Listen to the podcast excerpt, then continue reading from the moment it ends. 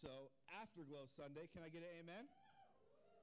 All right, so I got about a 70% amen, which means maybe 30% don't know what Afterglow is. So Afterglow is a time where we go out after service as a fellowship. We go, we take over by force Godfather's Pizza right up the road on Sunnyside in uh, 146th. So I want to invite you right after service. We're heading up there. We're going to go eat pizza. It's all you can eat pizza buffet. So come, fellowship, hang out, eat salad if you want salad. It's going to be a good time. And then the last announcement is this coming Friday night, February 3rd, is our third monthly. Uh, this is our third time, our game night down at the Promise Center uh, off of 135th and Highway 212.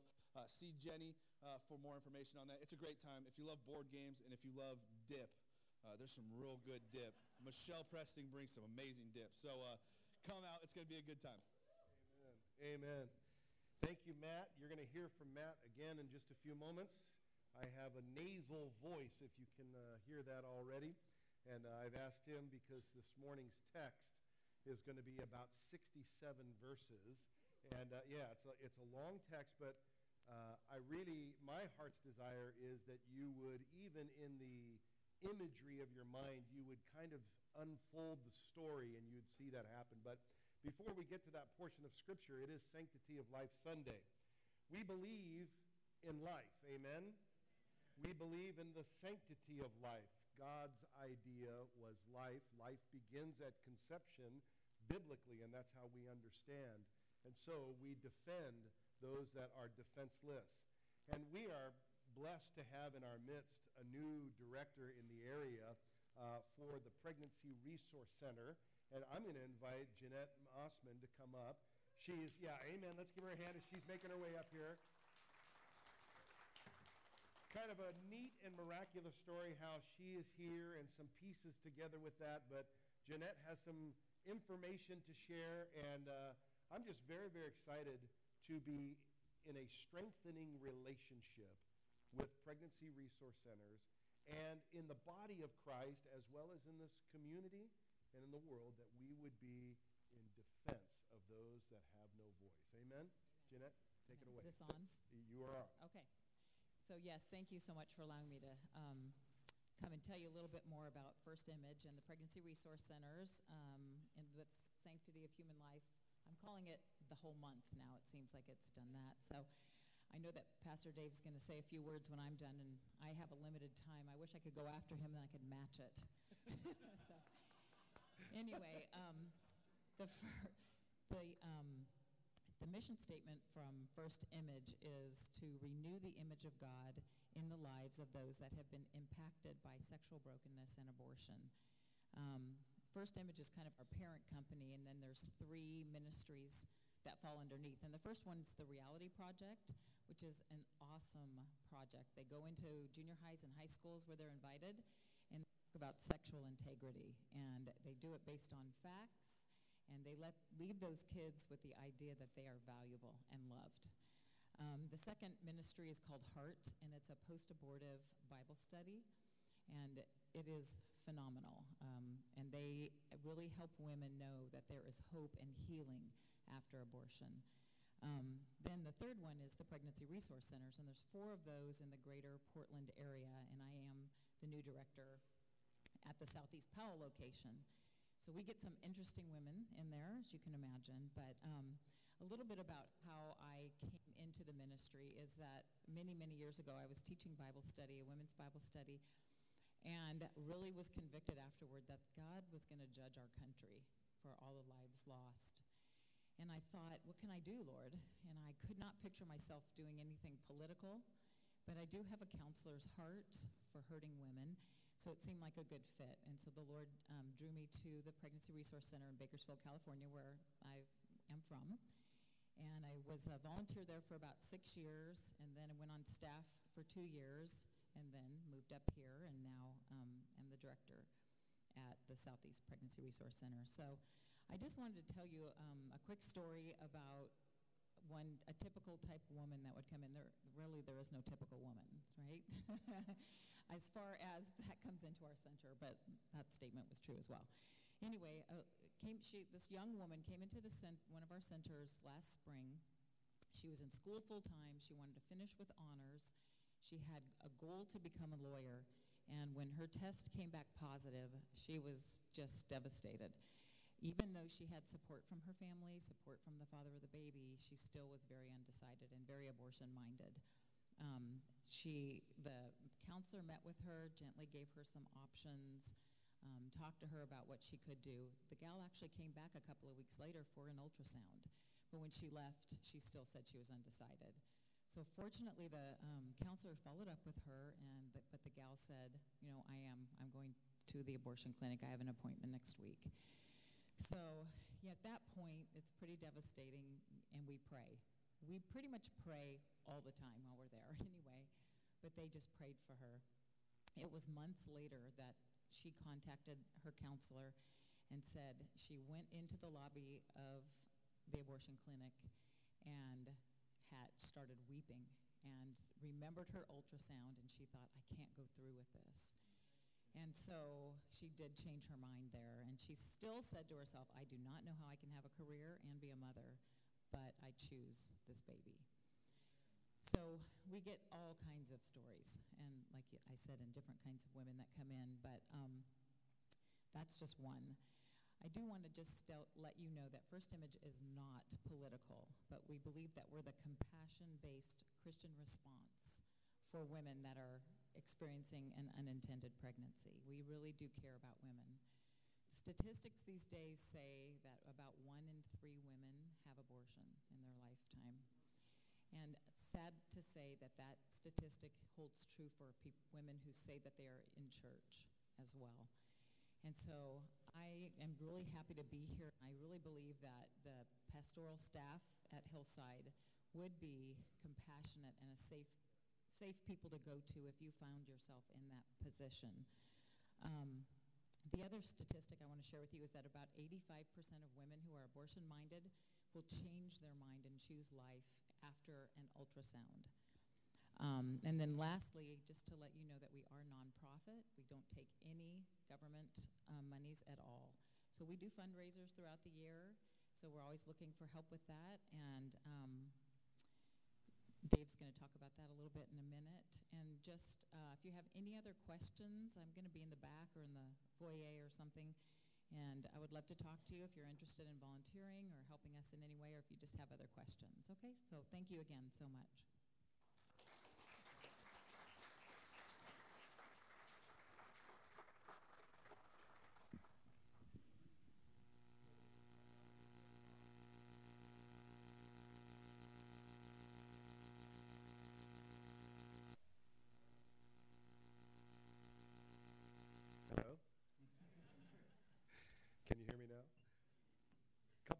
Thoughts in relationship to First Image and Pregnancy Resource Centers. And the school program, again, what is that called? Reality Project. So, several things that we are engaging in as a fellowship.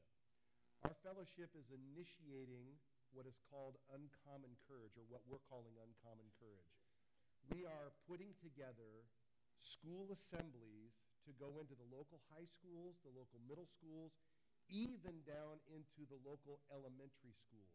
We have on our horizons not only the North Clackamas School District, but we're looking at Oregon City, we're looking at uh, Damascus, we're looking at uh, all the way into Barlow and Gresham. Our goal is to convey right messages, messages that carry with them righteousness, if you will. One of those avenues is going to be through the uh, First Image group because they can get into all of the health classes and discuss abstinence and moral purity. And it's a powerful message that our young people need to hear from the very onset. Even our fourth and fifth graders need to hear the message.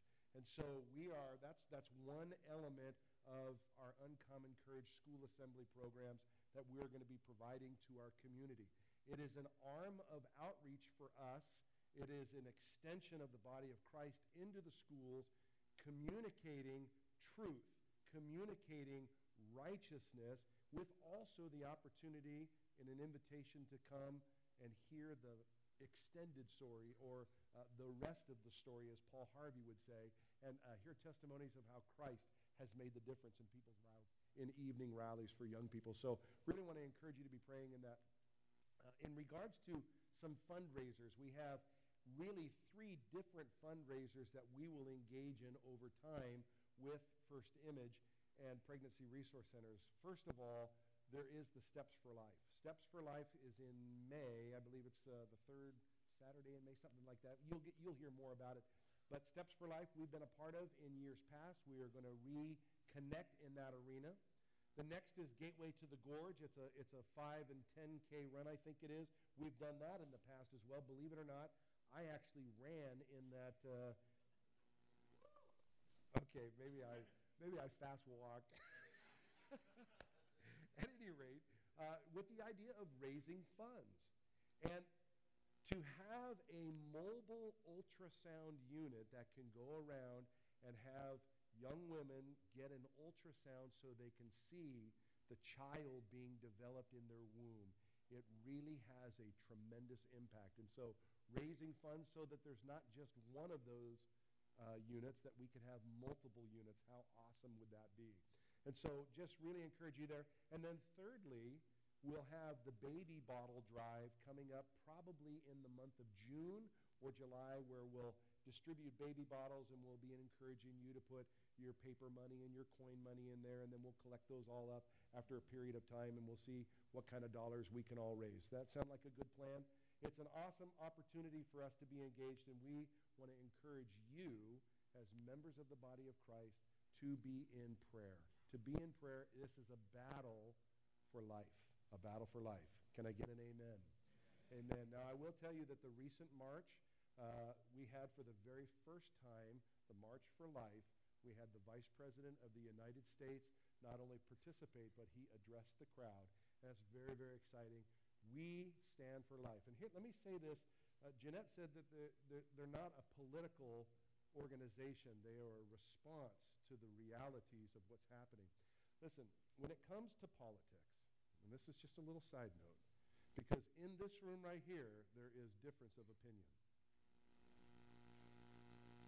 Everybody, there's difference of opinion. But at the end of the day, you realize that your opinion doesn't count. God's word does. And if your opinion varies from God's word, the truth is you need to repent. You will find yourself fighting against the Lord.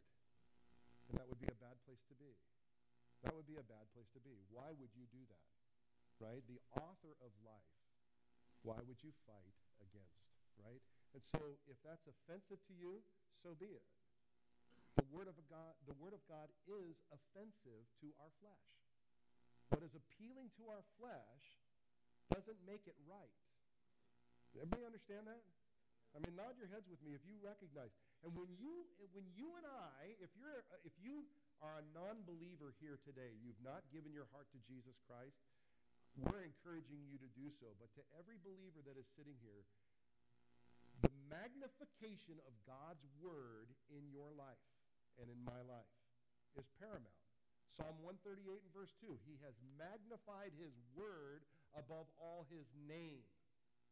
We must magnify the word of God. And when, when it's in its proper place and I'm in proper submission to it, I will recognize when my carnality is craving something other than the word, I fall under conviction and I can choose to submit.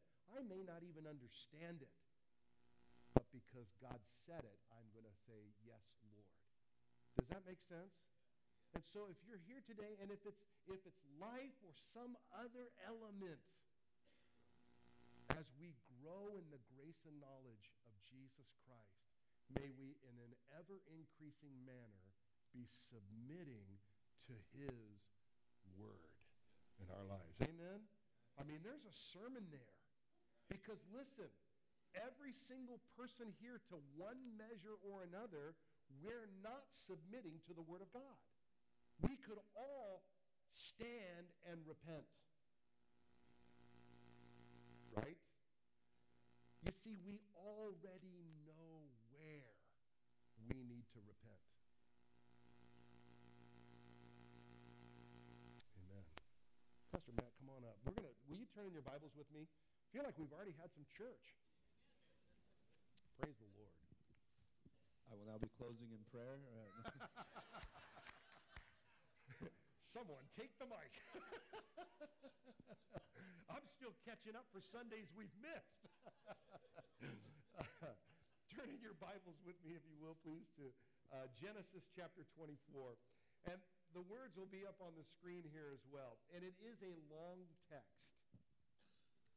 But I would invite you to get get caught into the historical narrative.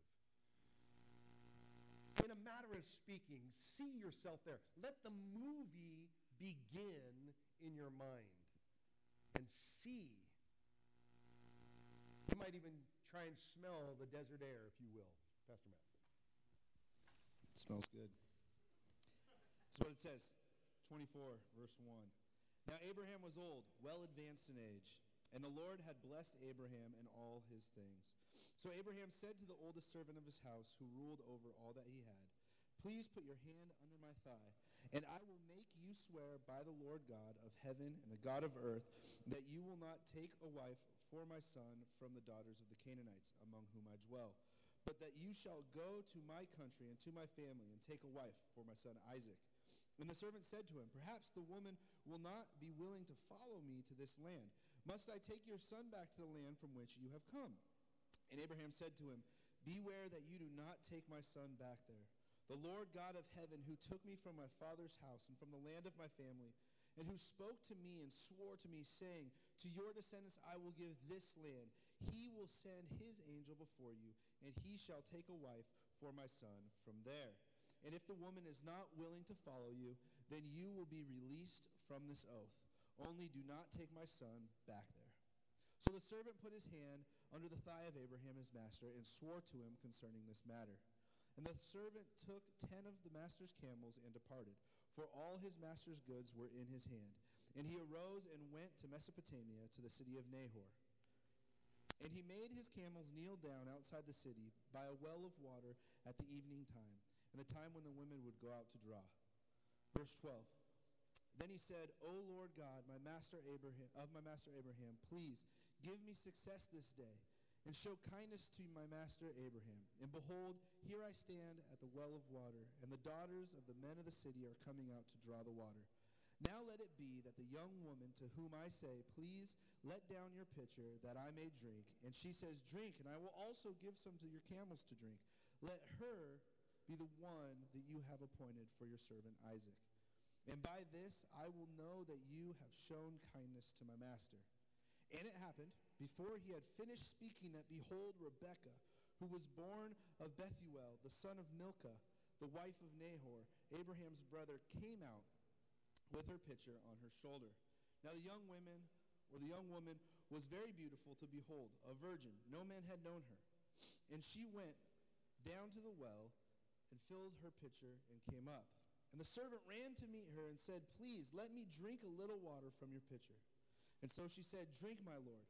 And then she quickly let her pitcher down out of her hand, and, he, and she gave it to him to drink.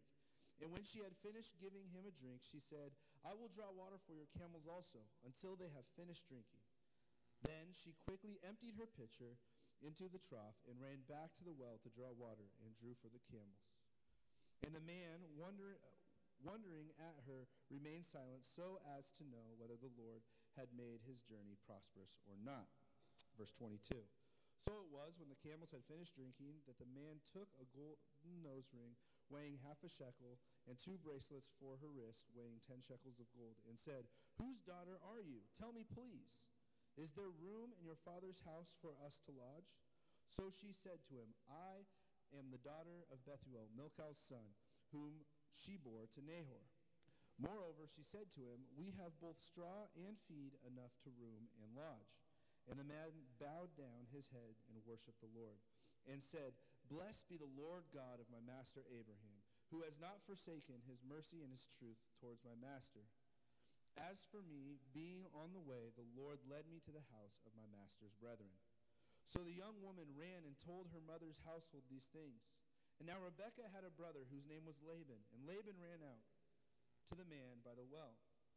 And so it came to pass, when he saw the nose ring and the bracelets in his sister's wrist, and when he had heard the words of his sister Rebekah saying, Thus the man spoke to me, that he went to the man, and there he stood by the camels at the well. And he said, Come in, O blessed of the Lord. Why do you stand outside? For I have prepared the house and a place for the camels. Then the man came to the house, and he unloaded the camels and provided the straw and the feed for the camels and the water uh, to wash his feet and the feet of the men who were with him. Food was set before him to eat, but he said, I will not eat until I have told about my errand. And he said, Speak on. So he said, I am Abraham's servant. The Lord has blessed my master greatly, and he has become great. And he has given him flocks and herds and silver and gold, male and female servants, and camels and donkeys. And Sarah, my master's wife, has bore a son to my master, and when she was old, and to him he has given all that he has. Now my master made me swear, saying, You shall not take a wife for my son from the daughters of the Canaanites in whose land I dwell, but you shall go to my father's house and to my family, and to take a wife for my son. And I said to my master, Perhaps the woman will not follow me. But he said to me, The Lord before whom I walk will send his angel with you and prosper your way. And you shall take a wife for my son from my family and from my father's house. And you will be clear from this oath when you arrive among my family. For if they will not give her to you, then you will be released from this oath. And this day the Lord, or this day I came to the well and said, O Lord, God of my master Abraham, if you will now prosper the way in which I will go, behold, I will stand by the well of water. And it shall come to pass that when the virgin comes out to draw the water, I will say to her, Please give me a little drink from your pitcher. And then she says to me, Drink, and I will draw for your camels also. Let her be the woman whom the Lord has appointed for my master's son. But before I had finished speaking in my heart, there was Rebekah, coming out with her pitcher on her shoulder. And she went down to the well and drew the water. And I said to her, Please, let me drink. And she said, Make haste and let her.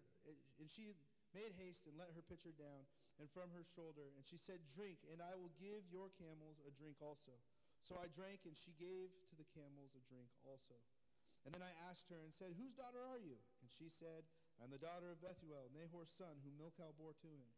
So I put the nose ring on her and the bracelets on her wrists, and I bowed my head and worshiped the Lord, and blessed the Lord God of my master Abraham, who had led me in the way of truth, to take the daughter of my master's brother for his son. Now, if you will deal kindly and truly with my master, tell me. If not, tell me, and I may turn to the right or to the left. Then Laban and Bethuel answered and said, The thing comes from the Lord. We cannot speak either bad or good. Here is Rebekah before you. Take her and go. Let her be your master's son's wife. And the Lord has spoken. And it came to pass when Abraham's servant heard their words that he worshiped the Lord, bowing himself to the earth. And then the servant brought out jewelry and silver, jewelry of gold and of clothing, and gave them to Rebekah. He also gave precious things to her brother and to her mother. And then he and the men who were with him ate and drank and stayed all night. And then they arose in the morning, and he said, Send me away to my master. But her brother and her mother said, Let your young woman stay with us a few days, at least ten, and after that she may go. And he said to them, Do not hinder me, since the Lord has prospered my way. Send me away so that I may go to my master. So they said, We will call the young woman and ask her personally. And then they called Rebekah and said to her, Will you go with this man? And she said, I will go. So they sent away Rebekah, their sister, and her nurse, and Abram's servant and his men. And they blessed Rebekah and said to her, Our sister, may you become the mother of thousands, of ten thousands, and may your descendants possess the gates of those who hate them. Then Rebekah and her maids arose, and they rode on the camels and followed the man. And so the servant took Rebekah, and they departed. Now Isaac came from the way of Beer Lahai Roi, and for he dwelt in the south. And Isaac went out uh, to meditate in the field in the evening. And he lifted his eyes, and looking there, the camels were coming. Then Rebekah lifted her eyes, and when she saw Isaac, she dismounted from her camel. For she had said to the servant, Who is this man walking in the field to meet us? And the servant said, It is my master. So she took a veil and covered herself. And the servant told Isaac all the things that he had done. And Isaac brought her into his mother Sarah's tent, and they took Rebekah, and she became his wife. And he loved her. So Isaac was comforted after his mother's death. Let's pray. Father, in the next few moments, as we look into the perfect law of liberty, the Word of God, may our hearts be inspired. May we have even greater revelation of who you are and your love toward us. Lord, your desires for us. And that, Lord, we would grasp that we are the bride of Christ and that we would be in love with the, with the groom in Jesus' name. Everyone said a strong amen. It's a beautiful picture. A beautiful picture. 67 verses that tell a magnificent truth, historical narrative. Abraham's son, Isaac, who was born of promise, as he grew in age, Abraham said to the servant in his house, the servant who had been over all of his house, Go and get a bride for my son. Don't take of the Canaanite women, go to my people. And so the servant goes, he takes with him, and he has this magnanimous prayer at a well. And while he is yet praying, this woman, Rebecca, comes down, and exactly as he asked of the Lord is exactly how it transpired. And therefore, he puts on a nose ring and puts on bracelets on her wrist. She runs home to tell the family what has transpired. Laban sees all of this, and he runs to the man and says, Come back and come into our house. And you heard the rest of the story, and we'll deal with some of that. But what I want to remind us first today, and it'll be a short message, I think. Qualifications. um, God is a God of pattern. Remember early on in our study in the book of Genesis, I said many, many times that the Western mind, when it comes to prophecy, we think prediction, fulfillment. Prediction, fulfillment. But to the Jewish mind or the Hebrew Eastern mind, prophecy equals pattern.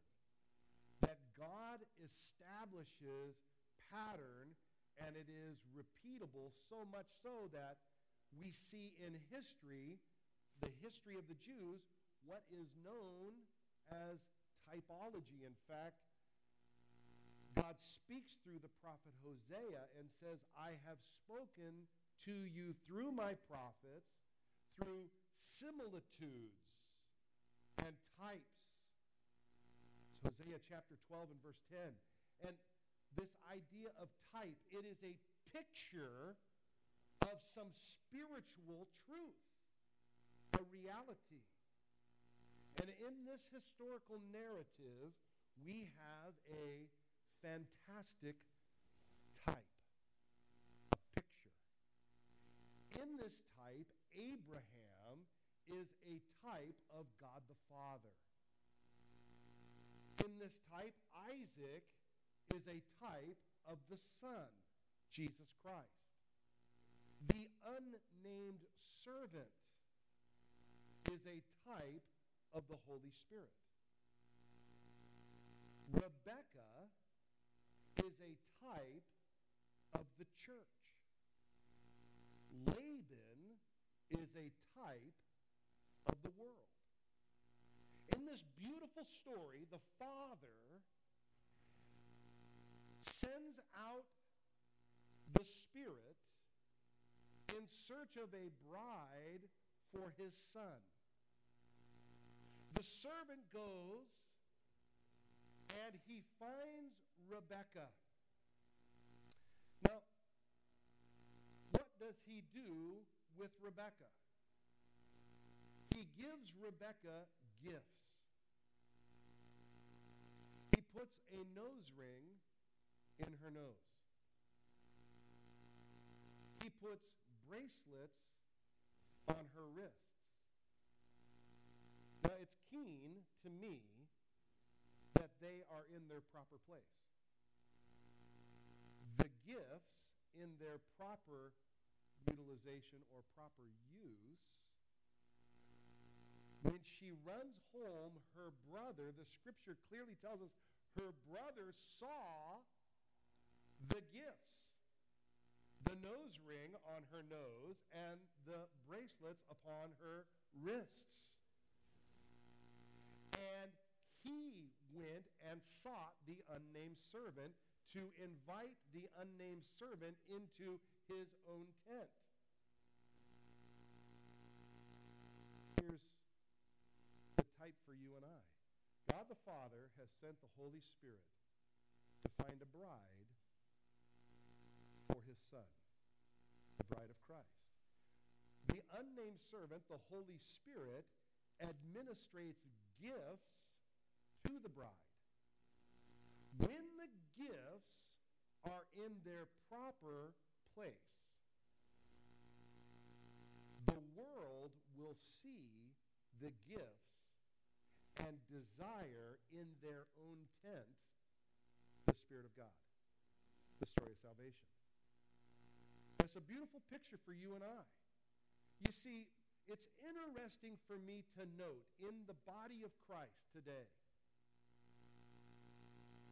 an area of tremendous confusion is in this area of spiritual gifts. Even saying that phrase, spiritual gifts, is somewhat of a, it's a misnomer. Because the scripture, Paul, when he's writing under the inspiration of the Holy Spirit to the church in Corinth, he doesn't even call them spiritual gifts. He calls, he uses the Greek word pneumatikos. It's spirituals. Gifts, in 1 Corinthians chapter 12, as you would read it in your text, regardless of what version you have, will be in italics. Translators added that to bring clarification. They didn't help.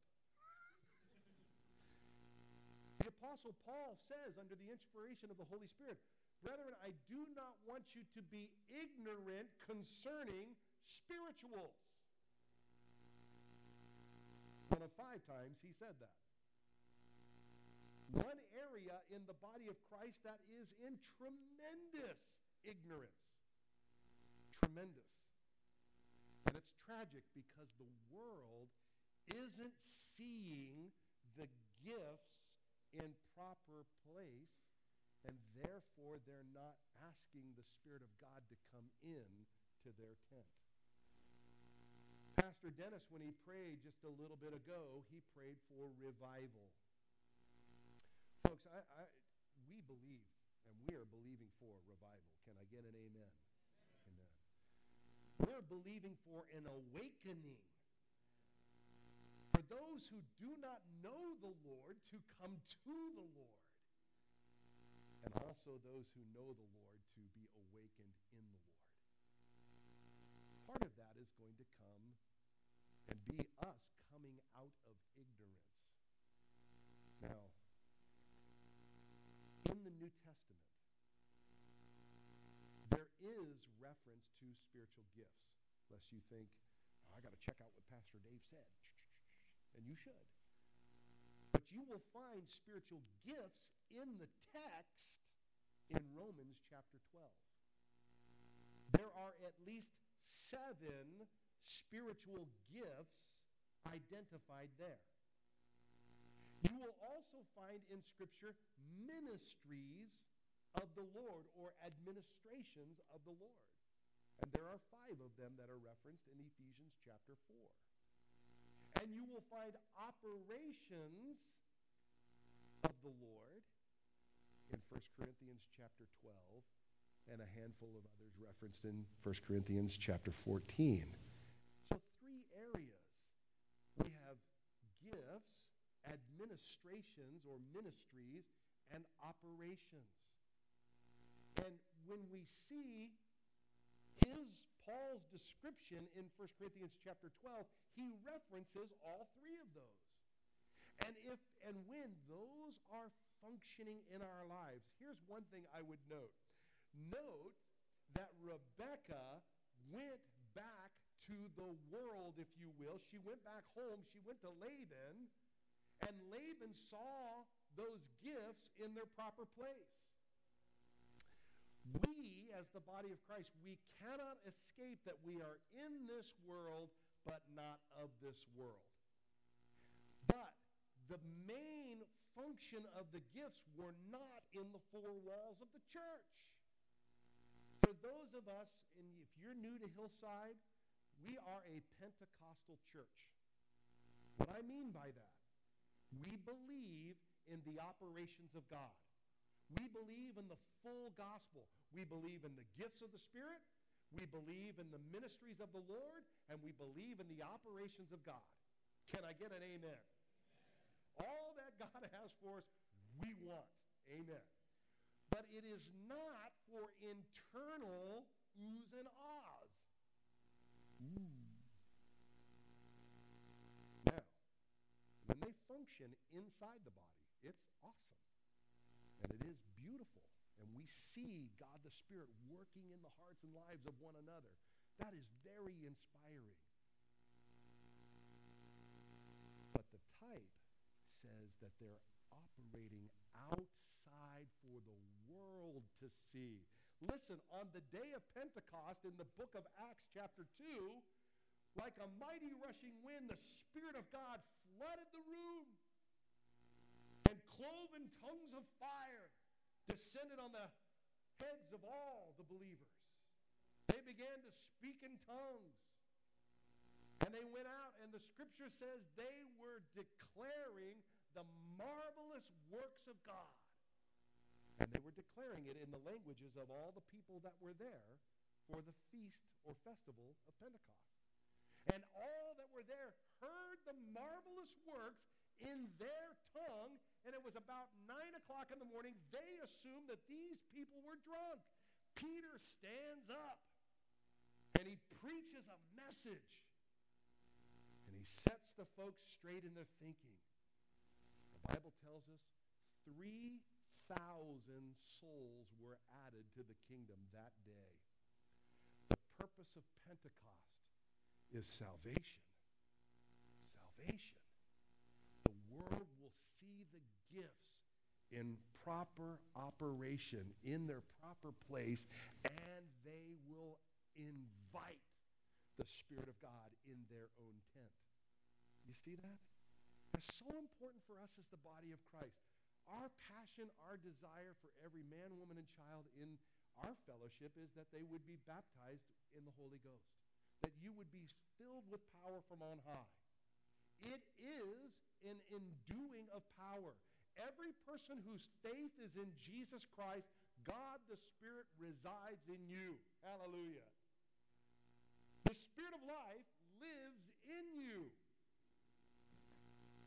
But Jesus declared to us that there was a, and I'll use the word second blessing, but there was an enduing of power.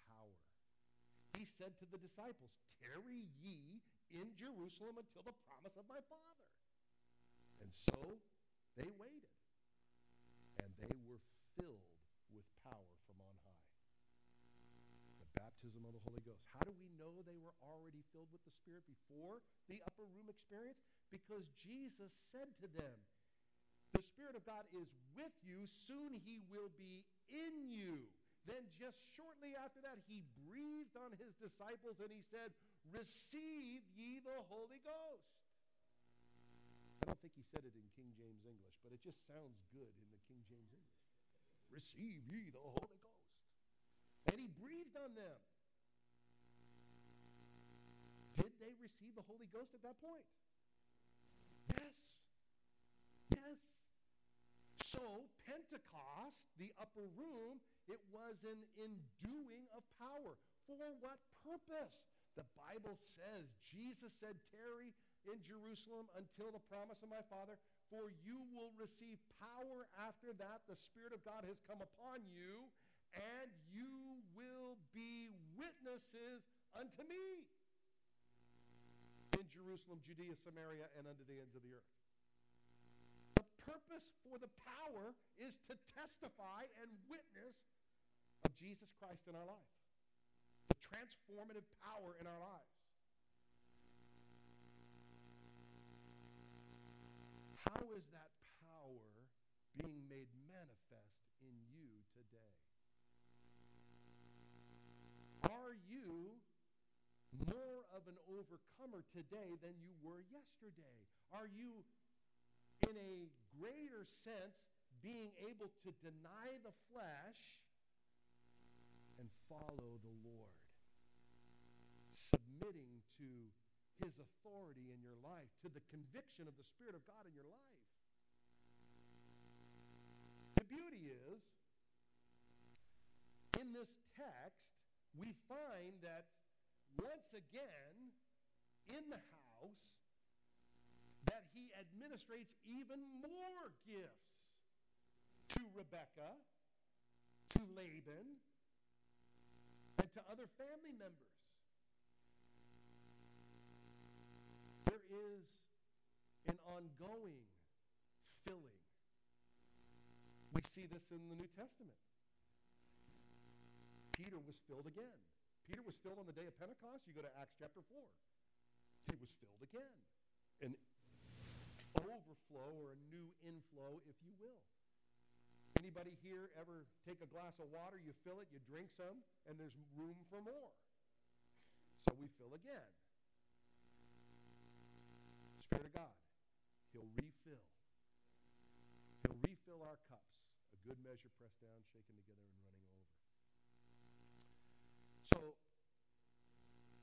some, some interesting things in this typology for us to just be encouraged. I'm going to come back to the empowering and the gifts because we want to end there. Here's something noteworthy Isaac in the text, this is the first time we've seen Isaac. He goes out from his father's house and he's in the field meditating. That's the first time we've seen Isaac again. Since when? Since he was offered on Mount Moriah. And he was, in type, raised from the dead.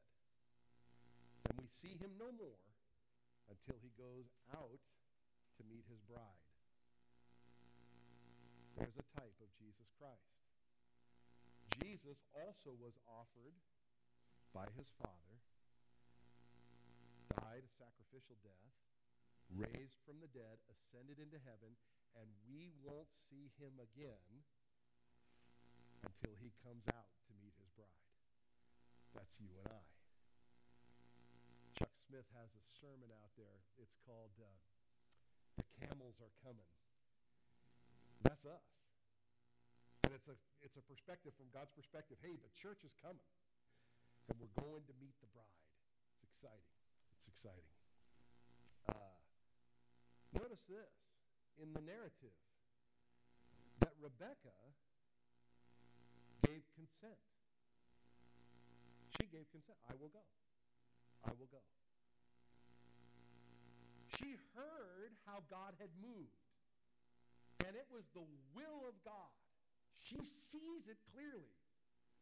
So she says, I'll go. Notice that the world tries to delay her. Stay here 10 days. For all kinds of excuses to come up as to why not to go with the Lord. Listen, some of your friends and some of your acquaintances and associates who you are ministering the truth of the gospel to, they're going to have their eyes opened. Today is the day of salvation. There will be many reasons why not to go at that point. But notice Rebecca, she says, I will go, and she left all. She left it all. I'm out. Boom. Full surrender. She had not even, she had not seen Isaac. She barely knew anything about him. Family saying, stay 10 more days. Let us linger.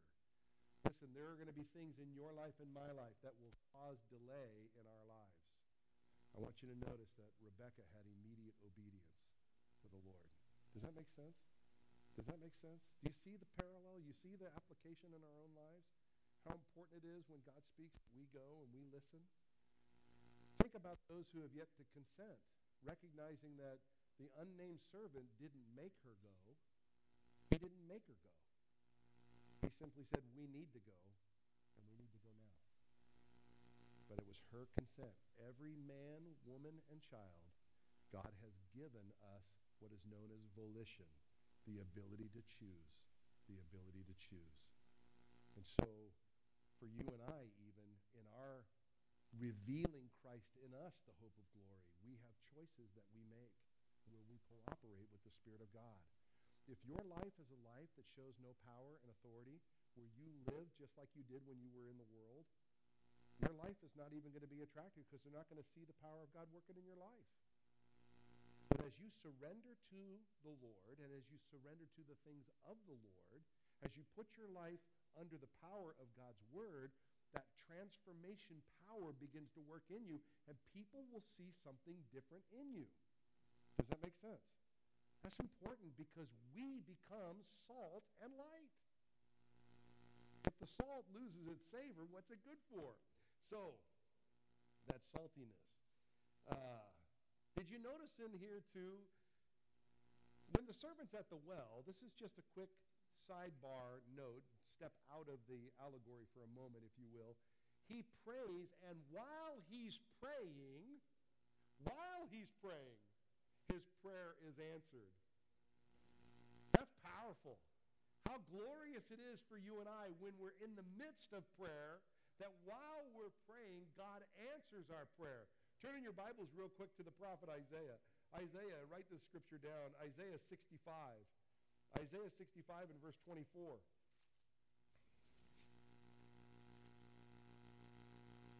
says this It shall come to pass that before they call, I will answer, and while they are still speaking, I will hear. Oh, that God would just answer while we're still in communion with Him, in conversation with Him. Uh, I think it's noteworthy that when she leaves her father's house, there's a period of time where they're traveling. It's a picture of you and I in our walk of life. The beauty is the unnamed servant is there with them in the entire journey. The entire journey. Now, in my mind, I wonder what that journey was like. I wonder what the conversation was like. Think about this for a moment. Ladies, you've left your home and you're going to be married to a man you've never seen, what questions might you have to this servant? You think you might ask a few questions about your husband to be? Tell me what he's like. What's he like? There, are a number of things that are noteworthy in this relationship piece number one, I want you to I want you to pick up on something. Uh, Isaac wasn't out dating a bunch of girls, and Rebecca wasn't either. We find Isaac out in the field meditating and praying and talking to the things of, talking to the Lord, and we find out that Rebecca was a chaste woman. There's there's some wisdom in there about why we do things the way we do. This whole idea of dating and all of that process. Uh, that's a mechanism of this world. It's a system of this world. That's another conversation and probably a sermon series. But I think that's interesting. So I wonder what that conversation was. Tell me about Isaac. I think there's, I think there's a, in, there is um, a suggestion for you and I that we can be seeking to discover whom we are married to.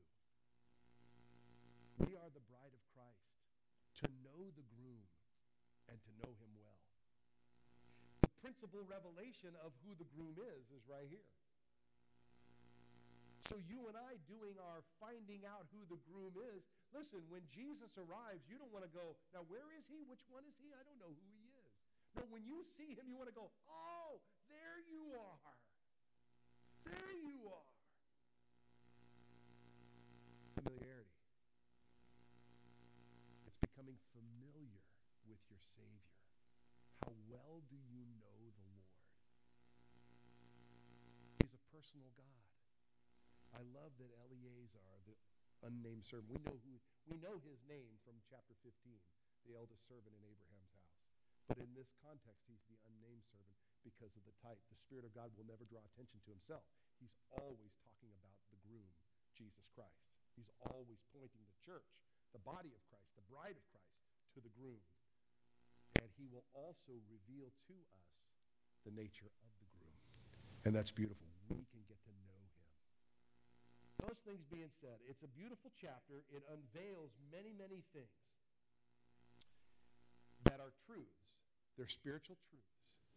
The principal one that I wanted us to be leaving with is those gifts, those administrations, and those operations in their proper place.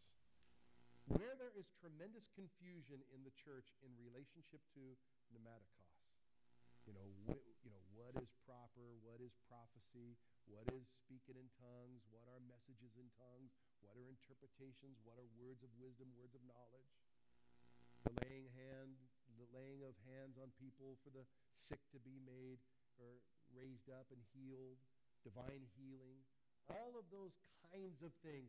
Lots of confusion, and in the confusion and the misplaced things like a bracelet being put on an ear, you'd look at that and say, now that's weird.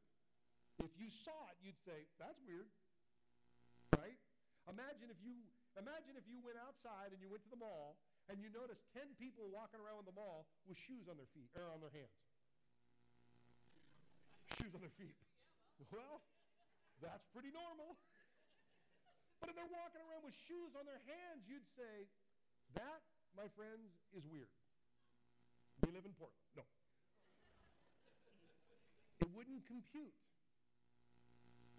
Just like world, when they see things that are spiritual, it won't make sense to them if they're not in their proper place. Does it make sense? They'll think, those guys are weird. Let me tell you something. Jesus is not weird. You all with me? Jesus' power is real. It's real. The word of the Lord is powerful to the converting of souls. It's real. We can base our lives on the promises of God. And people need to see conviction in our hearts. I believe what the Word of God says, and I live thus and so. And when they see that, they'll say, I want what you have. Power. You're here today and you say, I'd like some more bracelets, some earrings, a necklace or two, um, an anklet. I don't know what, a ring. Sh- I want more what God has for me so that I can be a conduit in a greater measure to those in the world. That they might see God in Christ in me, the hope of glory. Here's one thing that's noteworthy.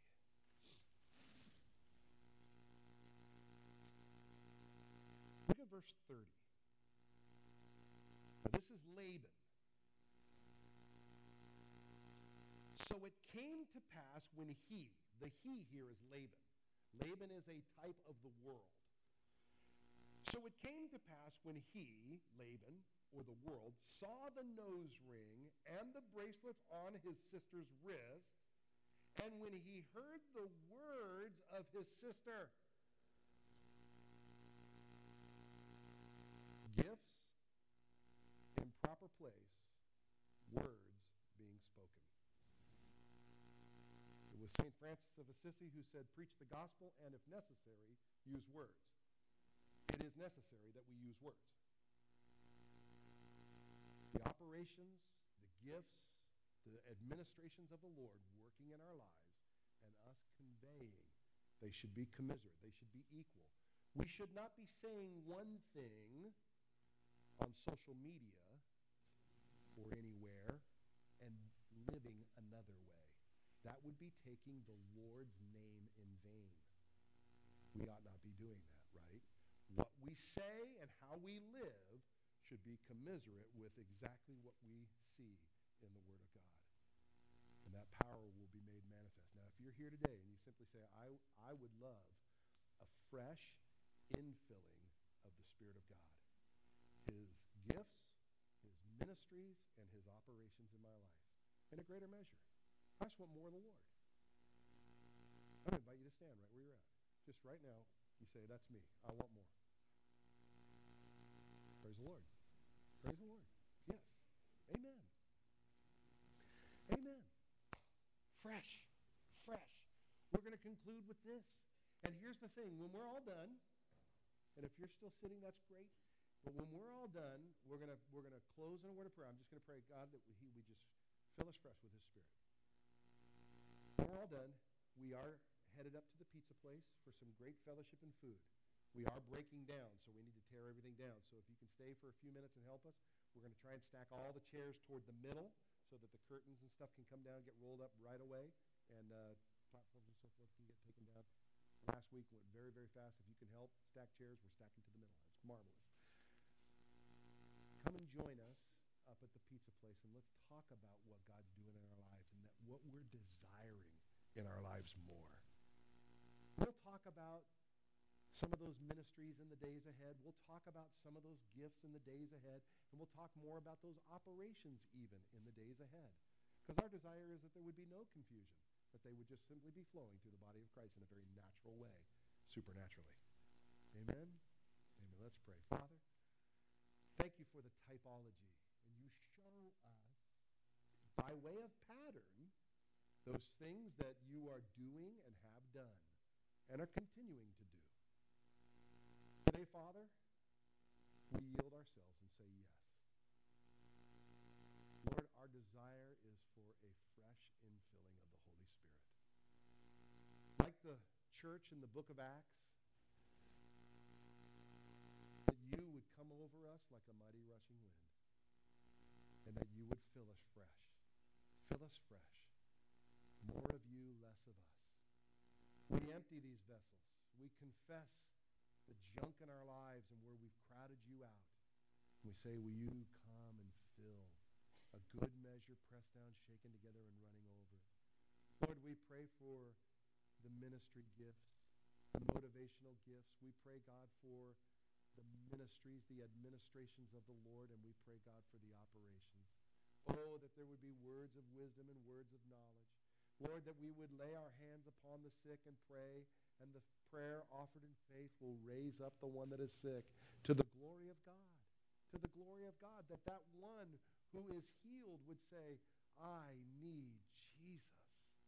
That salvation would occur, Lord, in our lives. Go before us, Lord. Holy Spirit, will you walk with us in our journey? Revealing Jesus in a greater measure to us day by day that we might fall deeper in love with the one whom we are eagerly waiting for his return. Oh God, we say as the bride of Christ, Come, Lord Jesus, come. Will you, in the meantime, fill fresh with your spirit for the glory of God, for the converting of souls in our lives? Lord, we love you and we praise you and we ask the enduing of power in Jesus' mighty name. And all God's people said a strong amen. Amen, amen. Listen, if you've asked, the Spirit of God is being poured out into your lives. Let's go in the grace and knowledge of our Lord and Savior, and let's be salt and light in our communities. God bless you, and we'll see you up at the pizza place. Thanks for sticking around to help tear down. God bless.